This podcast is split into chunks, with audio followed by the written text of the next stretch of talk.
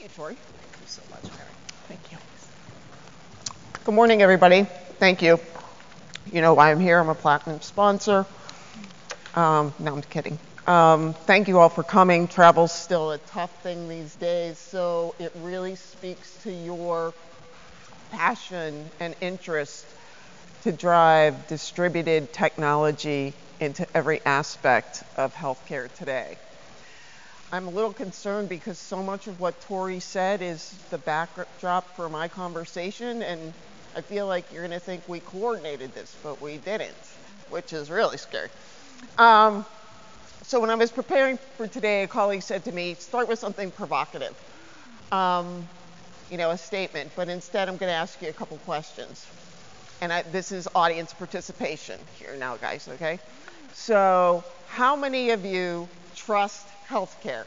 And I don't just mean your health system, I mean the government and pharmaceutical companies and insurance companies. Raise your hand. small group here, kids. Um, how many of you trust the person that provides you care?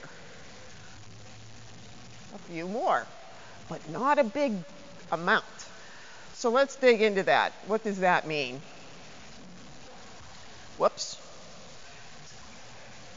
What is trust? It's the belief, a firm belief, in reliability, truth, and delivery from a person or an organization. And I challenge us to whether we, as healthcare, deliver on any of those attributes for our consumers. So actually, we were a little worse than some research that Huron did, Huron Consulting. They found that 75% of consumers trust their provider, but half would switch for more respect and trust. Think about that. It's not access, it's not price, it's more than that. Those are table stakes, kids. So, what's trust mean to a consumer in healthcare? What do they want? For two thirds, they want a single point of contact, which means ease.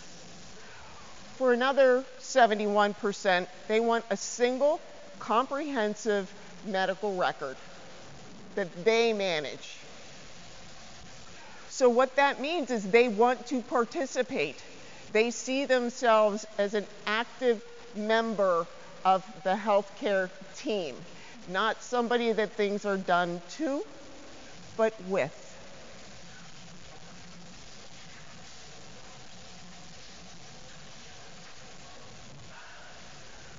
So, we're in a unique position right now in our industry. We're at a unique time there is a series of events going on that are driving us to make this change.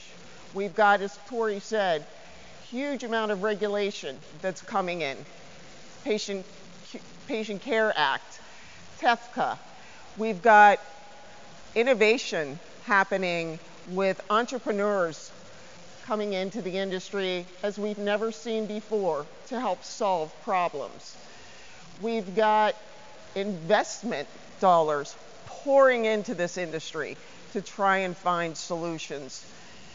We've got consumers, a bolus of them, who are telling us they're unhappy and they're looking for something better.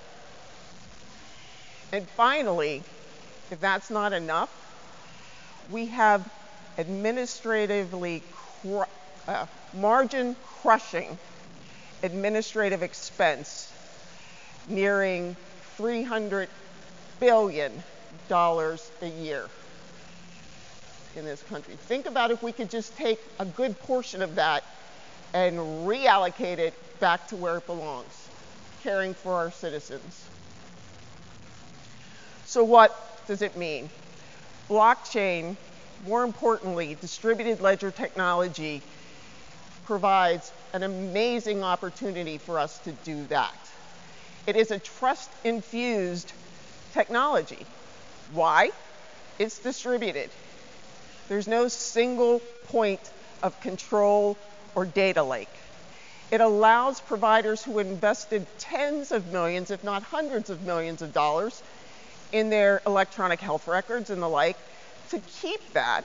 It stays the record of truth, but free the data for access when it's needed, data when it's needed, where it's needed, and how it's needed at the point of want.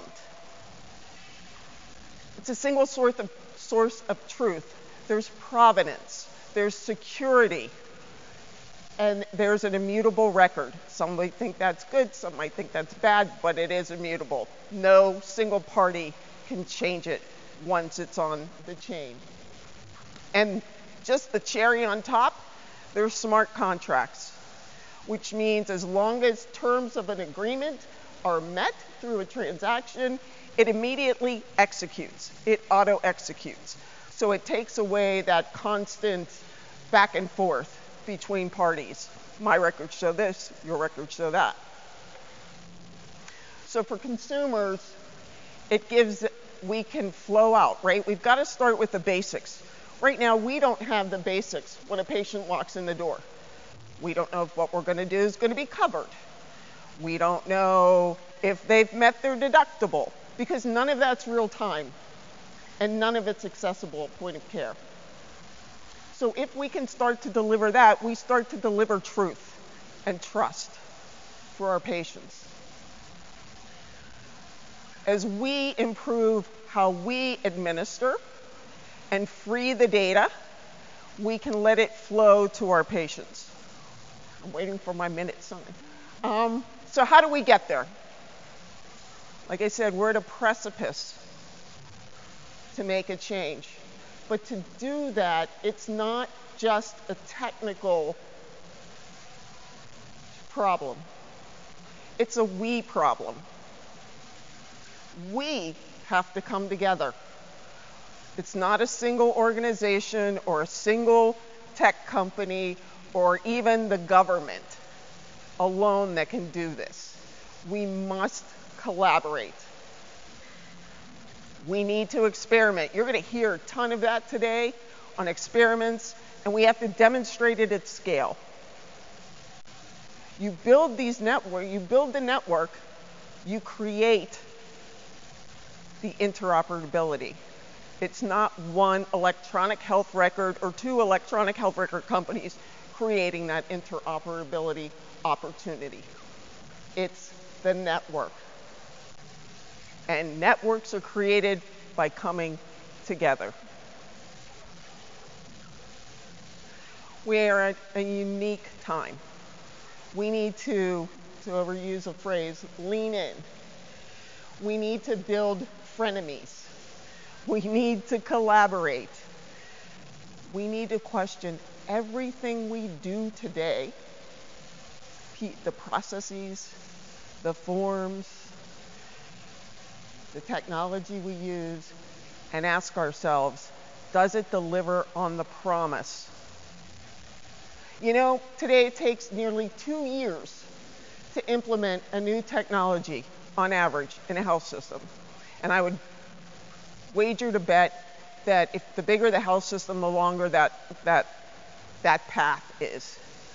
That's like you buying the new iPhone and setting it aside in a drawer for two years. Two years later, I bet you the technology's advanced and what you had isn't what could be.